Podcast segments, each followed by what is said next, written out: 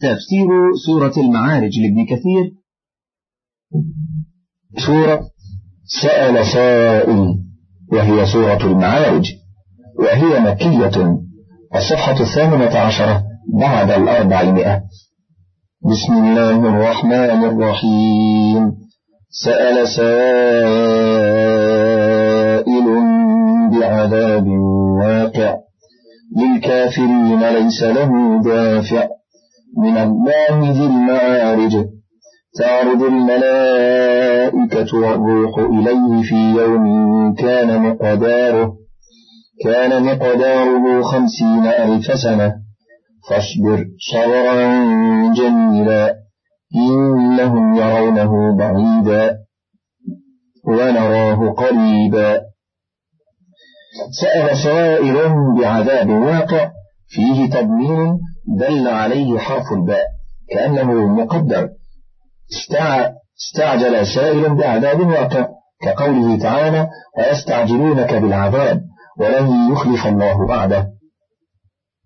أي وعذابه واقع لا محالة قال النسائي حدثنا بشر بن خالد حدثنا أبو أسامة حدثنا سفيان عن الأعمش عن المنهال بن عمرو عن سعيد بن جبير عن ابن عباس في قوله تعالى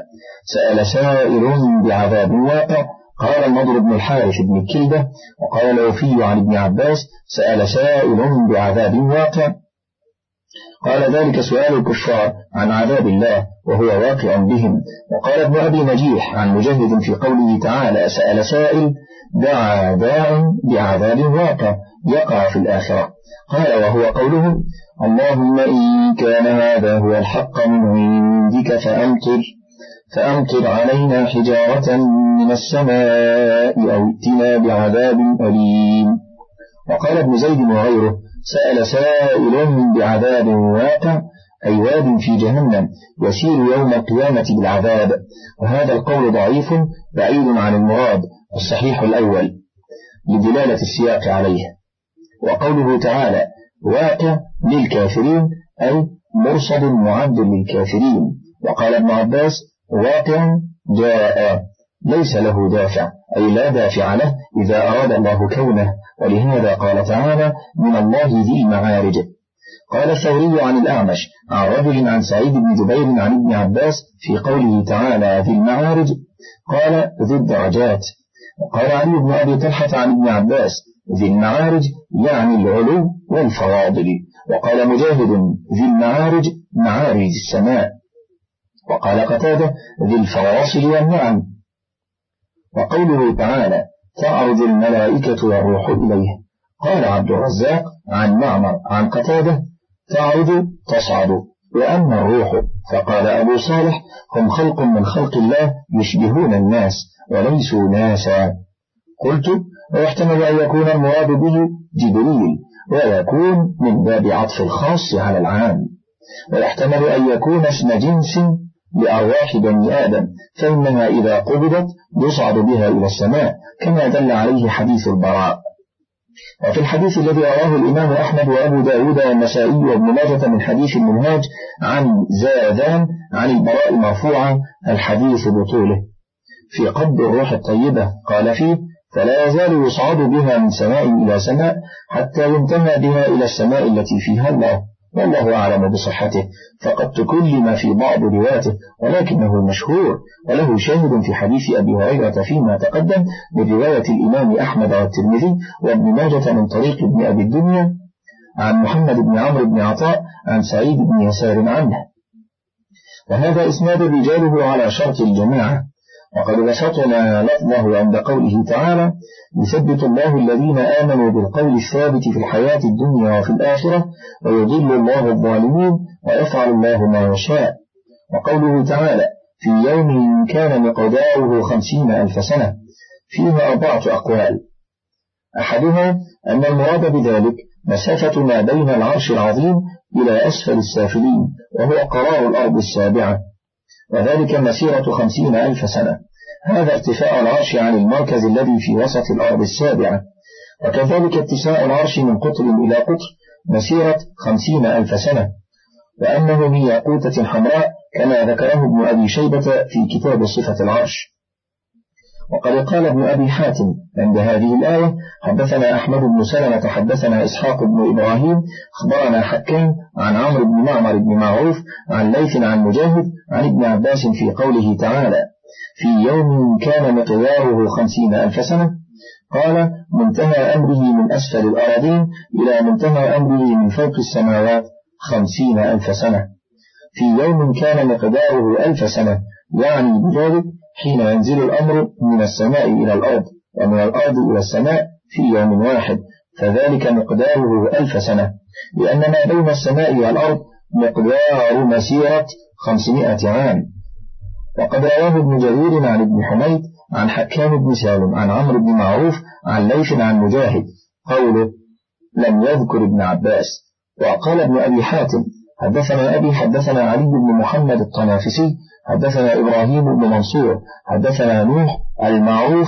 عن عبد الوهاب بن مجاهد عن أبيه عن ابن عباس قال عوض كل أرض خمسمائة عام وبين كل أرض إلى أرض خمسمائة عام فذلك سبعة آلاف عام وعوض كل سماء خمسمائة عام وبين السماء إلى السماء خمسمائة عام فذلك أربعة عشر ألف عام وبين السماء السابعة وبين العرش مسيرة ستة وثلاثين ألف عام فذلك قول الله في يوم كان مقداره خمسين ألف سنة القول الثاني أن المراد بذلك مدة بقاء الدنيا منذ خلق الله هذا العالم إلى قيام الساعة قال ابن أبي حاتم حدثنا أبو زرعة أخبرنا إبراهيم بن موسى أخبرنا ابن أبي زائدة عن ابن دريج عن مجاهد في قوله تعالى في يوم كان مقداره خمسين ألف سنة قال الدنيا عمرها خمسون ألف سنة وذلك عمرها يوم سماه الله عز وجل يوما تعرض الملائكة والروح إليه في يوم قال اليوم الدنيا وقال عبد الرزاق أخبرنا معمر عن ابن أبي نجيح عن مجاهد عن الحكم بن أبان عن أكرمة في يوم كان مقداره خمسين ألف سنة قال الدنيا من أولها إلى آخرها مقدار خمسين ألف سنة لا يدري أحدكم مضى لا يدري أحد كم مضى ولا كم بقي إلا الله عز وجل القول الثالث أنه اليوم الفاصل بين الدنيا والآخرة وهو قول غريب جدا قال ابن أبي حاتم حدثنا أحمد بن محمد بن يحيى بن سعيد القطان حدثنا بهلول بن المورق حدثنا موسى بن عبيدة أخبرني محمد بن كعب في يوم كان مقداره خمسين ألف سنة قال هو يوم الفصل بين الدنيا والآخرة القول الرابع أن المراد بذلك يوم القيامة قال ابن أبي حاتم حدثنا أحمد بن سنان الواسطي حدثنا عبد الرحمن بن مهدي عن إسرائيل عن سماك عن عكرمة عن ابن عباس في يوم كان مقداره خمسين ألف سنة قال يوم القيامة وإسناده صحيح وعلى الثوري عن سماك بن حرب عن عكرمة عن عكرمة في يوم كان مقداره خمسين ألف سنة يوم القيامة وكذا قال الضحاك وابن زيد وقال علي بن أبي طلحة عن ابن عباس في قوله تعالى تعرج الملائكة والروح إليه في يوم كان مقداره خمسين ألف سنة قال هو يوم القيامة جعله الله تعالى على الكافرين مقدار خمسين ألف سنة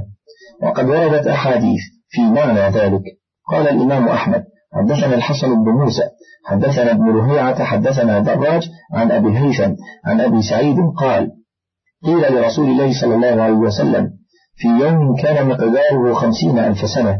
ما أطول هذا اليوم فقال رسول الله صلى الله عليه وسلم والذي نفسي بيده إنه ليخفف على المؤمن حتى يكون أخف عليه من صلاة مكتوبة يصليها في الدنيا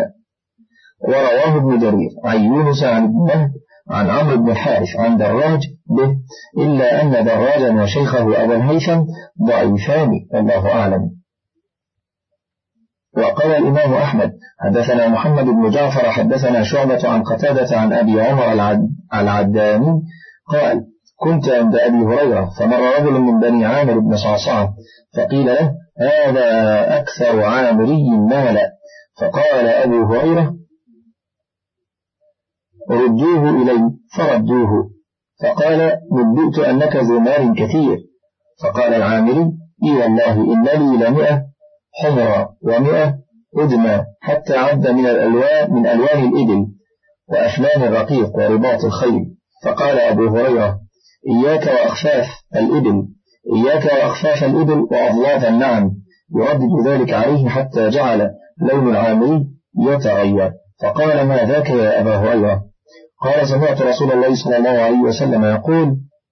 من كانت له إبل لا يعطي حقها في نجدتها ورسلها قلنا يا رسول الله ما نجدتها ورسلها قال في عسرها ويسرها فإنها تأتي يوم القيامة كأغز ما كانت وأكثره وأسمعه وآشره حتى يبطح لها بقاء قرقر فتتأه بأخفافها فإذا جاوزته أخراها أعيدت عليه أولاها في يوم كان مقداره خمسين ألف سنة حتى يقضى بين الناس فيرى سبيله وإذا كانت له بقر لا يعطي حقها في نجدتها وأصلها فإنها تأتي يوم القيامة كأغذ ما كانت وأكثره وأسمنه وآشره ثم يبطح لها بقاع قرقر فتطأه كل ذات ظرف بظرفها وتنتحه كل ذات قرن بقرنها ليس فيها أقصاء ولا عضداء إذا جاوزته أخراها وعيدت عليه أولاها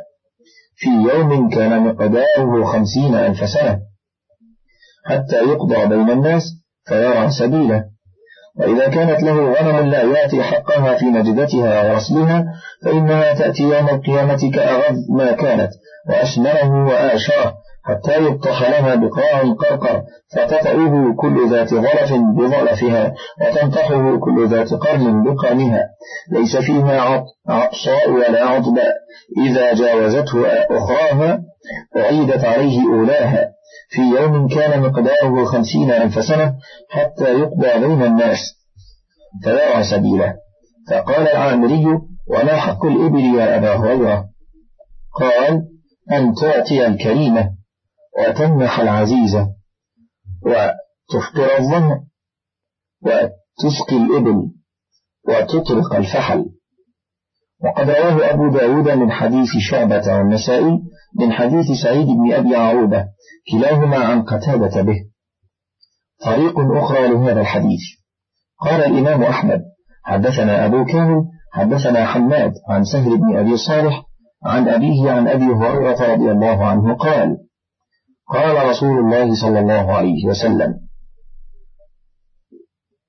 ما من صاحب كنز لا يؤدي حقه إلا جعل صفائح يحمى عليها في نار جهنم فتكوى بها جبهته وجنبه وظهره حتى يحكم الله بين عباده في يوم كان مقداره خمسين ألف سنة مما تعدون ثم يرى سبيله إما إلى الجنة وإما إلى النار وذكر بقية الحديث في الغنم والإبل كما تقدم وفيه الخير لثلاثة لرجل أجر ولرجل ستر وعلى رجل وزر إلى آخره ورواه مسلم في صحيحه بتمامه منفردا به دون البخاري من حديث سهيل عن أبيه عن أبي هريرة وموضع استقصاء طرقه وألفاظه في كتاب الزكاة من كتاب الأحكام والغرض من إيراده هنا قوله حتى يحكم الله بين عباده في يوم كان مقداره خمسين ألف سنة وقد روى ابن جرير عن يعقوب عن ابن علية وعبد الوهاب عن أيوب عن ابن أبي مليكة قال سأل رجل ابن عباس عن قوله في يوم كان مقداره خمسين ألف سنة فقال ما يوم كان مقداره خمسين ألف سنة قال فاتهم فقال إنما سألتك لتحدثني قال هما يومان ذكرهما الله الله أعلم بهما وأكره أن أقول في كتاب الله بما لا أعلم وقوله تعالى فاصبر صبرا جميلا أيصبر يا محمد على تكذيب قومك لك واستئجالهم العذاب استبعادا لوقوعه كقوله يستعجل بها الذين لا يؤمنون بها والذين آمنوا مشفقون منها ويعلمون أنها الحق ولهذا قال إنهم يرونه بعيدا أي وقوع العذاب وقيام الساعة يراه الكفرة بعيد الوقوع بمعنى مستحيل الوقوع ونراه قريبا أي المؤمنون يعتقدون كونه قريبا وإن كان له أمد لا يعلمه إلا الله عز وجل لكن كل ما هو آت فهو قريب وواقع لا محالة يوم تكون السماء كالمهل وتكون الجبال كالعهن ولا يسأل حميم حميما يبصرونهم يود المجرم لو يفتدي من عذاب يومئذ ببنيه وصاحبته وأخيه وفصيلته التي تؤويه ومن في الأرض جميعا ومن في الأرض جميعا ثم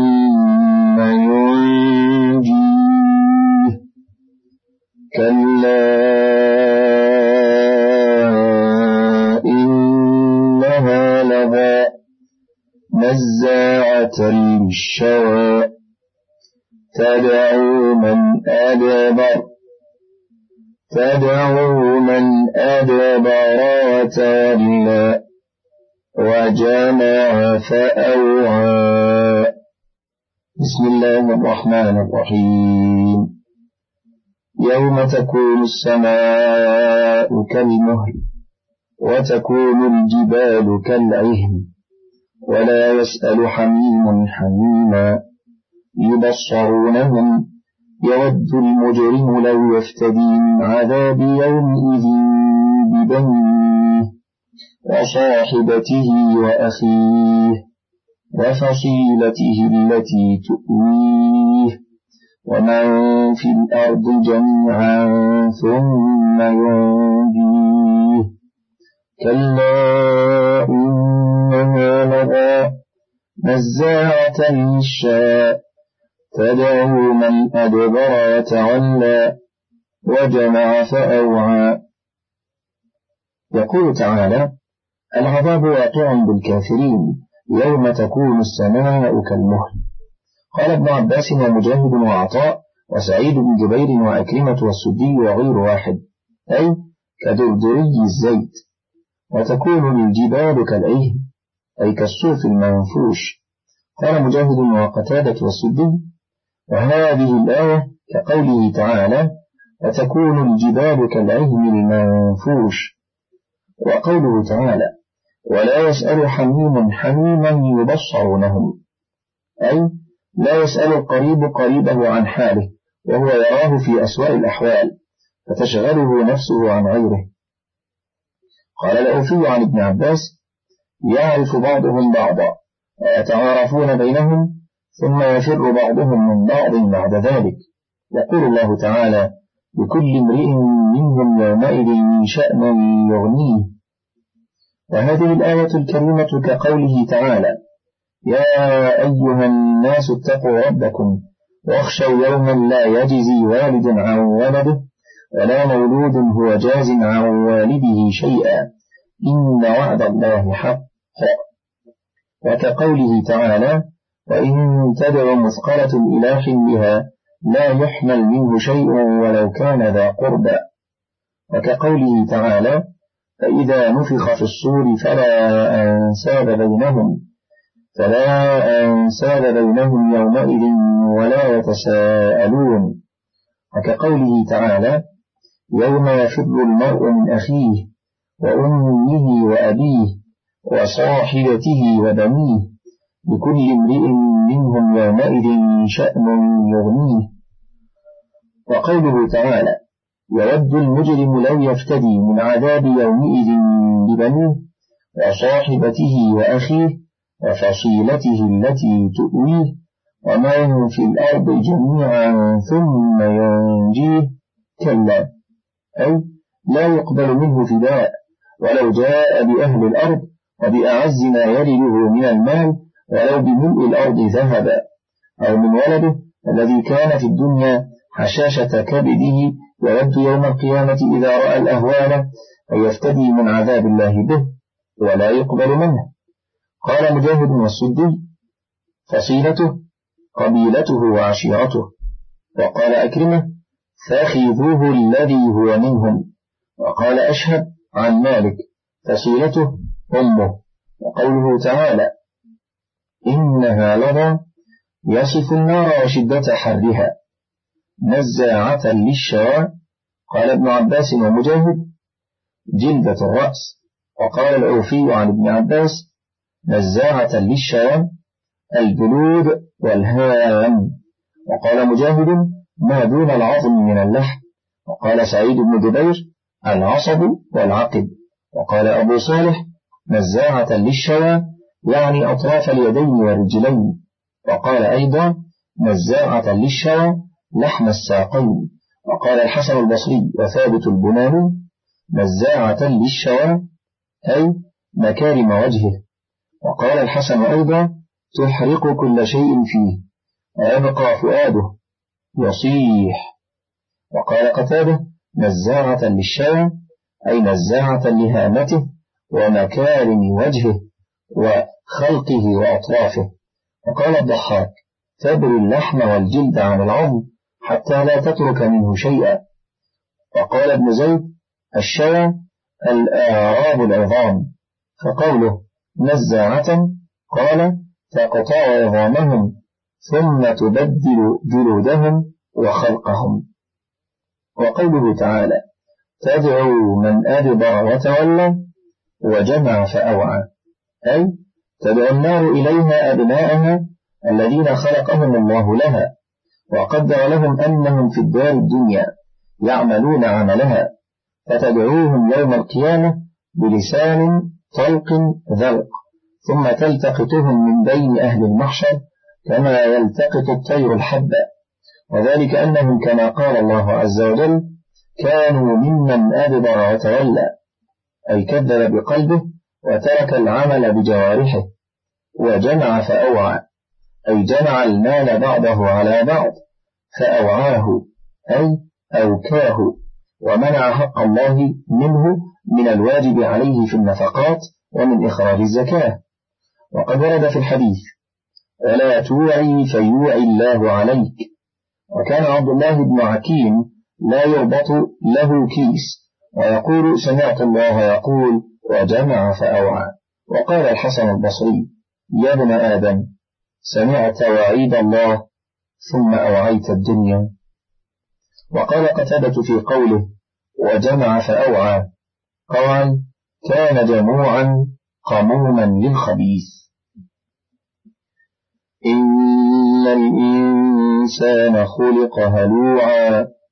إذا مسه الشر جزوعا وإذا مسه الخير منوعا إلا المصلين الذين هم على صلاتهم دائمون والذين في أموالهم حق معلوم للسائل والمحروم والذين يصدقون بيوم الدين والذين هم من عذاب ربهم مشفقون إن عذاب ربهم غير مأمون والذين هم لفروجهم حافظون إلا على أزواجهم أو ما ملكت أو ما ملكت أيمانهم فإنهم غير ملومين فمن ابتغى ذلك فأولئك هم العادون والذين هم لأماناتهم وعهدهم راعون والذين هم بشهاداتهم قائمون والذين هم على صلاتهم يحافظون أولئك في جنات مكرمون يقول تعالى مخبرا عن الإنسان وما هو مجبول عليه من الأخلاق الدنيئة إن الإنسان خلق هلوعا ثم فسره بقوله إذا مسه الشر جزوعا أي إذا مسه الضر فزع وجزع وانخلع قلبه من شدة الرعب وأيس أن يحصل له بعد ذلك خير وإذا مسه الخير منوعا أي إذا حصلت له نعمة من الله دخل بها على غيره ومنع حق الله تعالى فيها وقال الإمام أحمد حدثنا أبو عبد الرحمن حدثنا موسى بن علي بن رباح سمعت أبي يحدث عن عبد العزيز بن مروان بن الحكم قال سمعت أبا هريرة يقول قال رسول الله صلى الله عليه وسلم شر ما في رجل شح المال وجبن خالع رواه أبو داود عن عبد الله بن الجراح عن أبي عبد الرحمن المقري به وليس لعبد العزيز عنده سواه ثم قال تعالى إلا المصلين أي الإنسان من حيث هو متصف بصفات الذنب إلا من عصمه الله ووفقه وهداه إلى خير ويسر له أسبابه وهنا المصلون الذين هم على صلاتهم دائمون قيل معناه يحافظون على أوقاتها وواجباتها قاله ابن مسعود ومسروق وإبراهيم النخعي وقيل المراد بالدوام ها هنا السكون والخشوع كقوله تعالى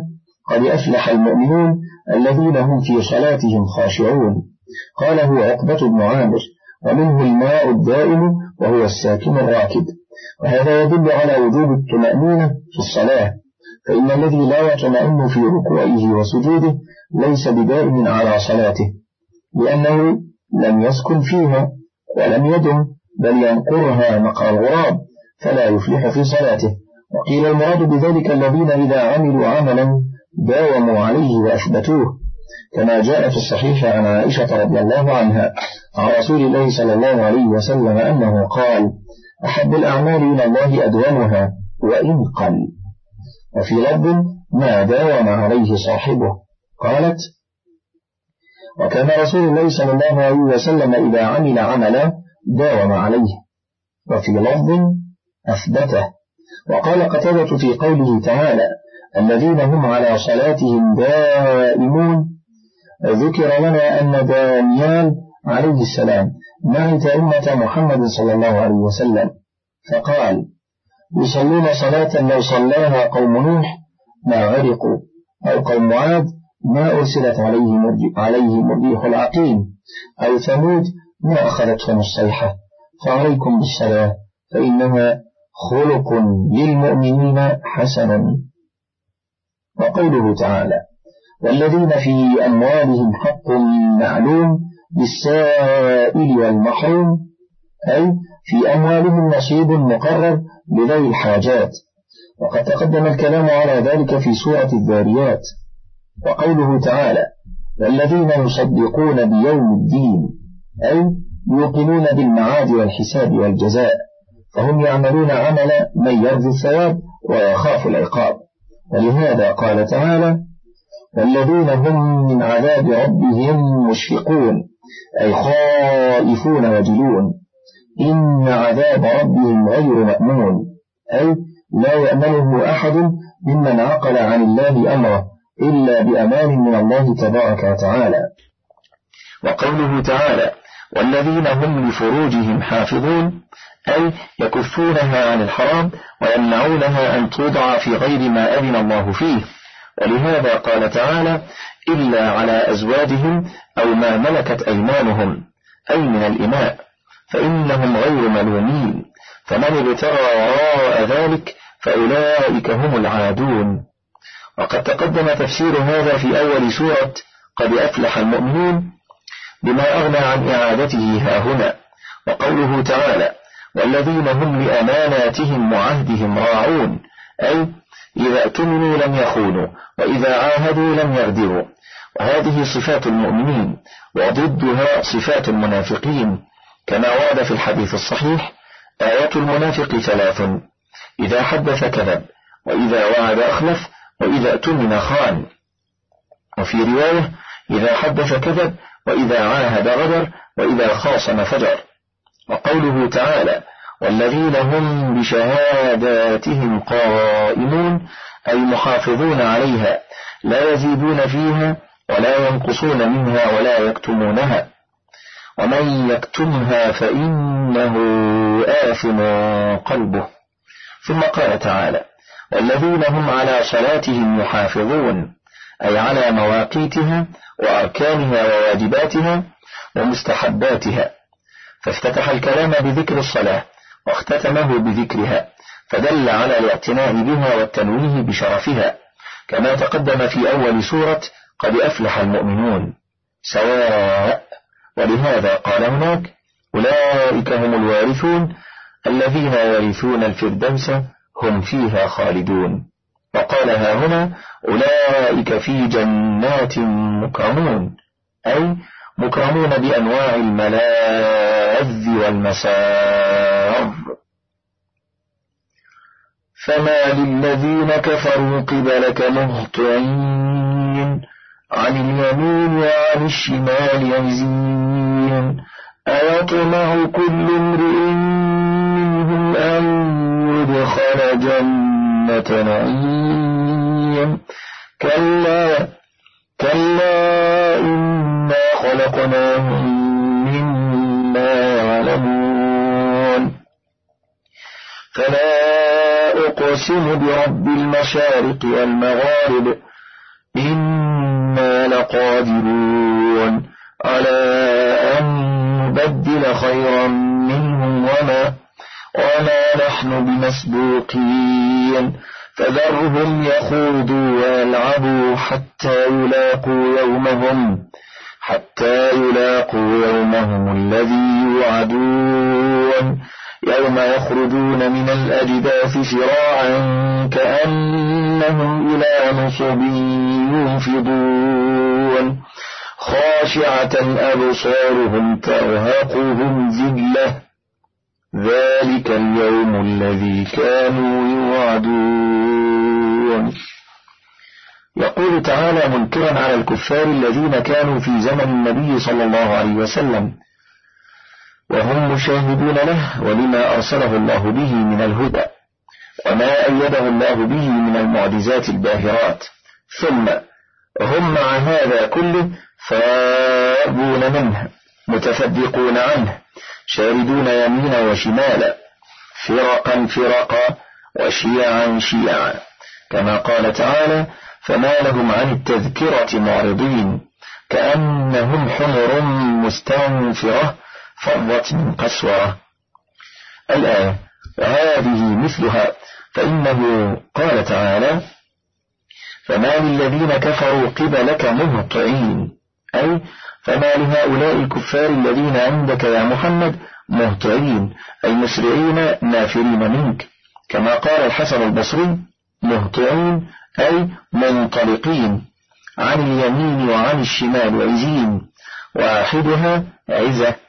أي متفرقين وهو حال من مهطعين أي في حال تفرقهم واختلافهم كما قال الإمام أحمد في أهل الأهواء فهم مخالفون للكتاب مختلفون في الكتاب متفقون على مخالفة الكتاب وقال العوفي عن ابن عباس فما للذين كفروا قبلك مهتعين قال قبلك ينظرون عن اليمين وعن الشمال عزين قال العزين العصب من الناس عن يمين وشمال معرضين يستهزئون به وقال ابن جرير حدثنا ابن بشار حدثنا أبو عامر حدثنا قرة عن الحسن في قوله عن اليمين وعن الشمال يعزين أي متفرقين يأخذون يمينا وشمالا يقولون ما قال هذا الرجل وقال قتادة مهطعين عامدين عن اليمين وعن الشمال عزين أي فرقا حول النبي صلى الله عليه وسلم لا يرغبون في كتاب الله ولا في نبيه صلى الله عليه وسلم وقال الثوري وشعبة وعبثر بن القاسم وعيسى بن يونس ومحمد بن فضيل ووكيع ويحيى القطان وأبو معاوية كلهم عن الأعمش عن المسيب بن رافع عن تميم بن طرفة عن جابر بن سمرة أن رسول الله صلى الله عليه وسلم خرج عليهم وهم حلق فقال ما لي أراكم عزين رواه أحمد ومسلم وأبو داود والنسائي وابن جرير من حديث الأعمش به وقال ابن جرير حدثنا محمد بن بشار حدثنا مؤمن حدثنا سفيان عن عبد الملك بن عمير عن أبي سلمة عن أبي هريرة رضي الله عنه أن رسول الله صلى الله عليه وسلم خرج على أصحابه وهم حلق الحلق فقال ما لي أراكم عزين وهذا إسناده جيد ولم أره في شيء من الكتب الستة من هذا الوجه وقوله تعالى أيطمع كل امرئ منهم أن يدخل جنة نعيم كلا أي أيطمع هؤلاء والحالة هذه من فرارهم على رسول صلى الله عليه وسلم ونفارهم عن الحق أن يدخلوا جنات النعيم كلا بل مأواهم جهنم ثم قال تعالى مقررا لوقوع المعاد والعذاب بهم الذي أنكروا كونه واستبعدوا وجوده مستدلا عليهم بالبداءة التي الإعادة أهون منها وهم معترفون بها فقال تعالى إنا خلقناهم مما يعلمون أي من المني الضعيف كما قال تعالى ألم نخلقكم من ماء مهين قال فلينظر الإنسان مما خلق خلق من ماء دافق يخرج من بين الصلب والتائب إنه على رجعه لقادر يوم تبل السائر فما له من قوة ولا ناصر ثم قال تعالى فلا أقسم برب المشارق والمغارب أي الذي خلق السماوات والأرض وجعل مشرقا ومغربا وسخر الكواكب تبدو من مشارقها وتغيب في مغاربها وتقرير الكلام ليس الأمر كما تزعمون أن لا معاد ولا حساب ولا بعث ولا نشور بل كل ذلك واقع وكائن لا محالة ولهذا أتى بلا في ابتداء القسم ليدل على أن المقسم عليه نفي وهو مضمون الكلام وهو رد على زعمهم الفاسد في نفي يوم القيامة وقد شاهدوا من عظيم قدرة الله تعالى ما هو أبلغ من إقامة القيامة وهو خلق السماوات والأرض وتسخير ما فيهما من المخلوقات من الحيوانات والجمادات وسائر صنوف الموجودات ولهذا قال تعالى لخلق السماوات والأرض أكبر من خلق الناس ولكن أكثر الناس لا يعلمون وقال تعالى أولم يروا أن الله الذي خلق السماوات والأرض ولم يعي بخلقهن بقادر على أن يحيي الموتى بلى إنه على كل شيء قدير وقال تعالى في الآية الأخرى أوليس الذي خلق السماوات والأرض بقادر على أن يخلق مثلهم بلى وهو الخلاق العليم إنما أمره إذا أراد شيئا أن يقول له كن فيكون وقال هاهنا فلا أقسم برب المشارق والمغارب إنا لقادرون على أن نبدل خيرا منهم أي يوم القيامة نؤيدهم بأبدان خير من هذه فإن قدرته صالحة لذلك وما نحن بمسبوقين أي بعاجزين كما قال تعالى أيحسب الإنسان أن لن نجمع عظامه بلى قادرين على أن نسوي بنانه وقال تعالى نحن قدرنا بينكم الموت وما نحن بمسبوقين على أن نبدل أمثالكم وننشئكم فيما لا تعلمون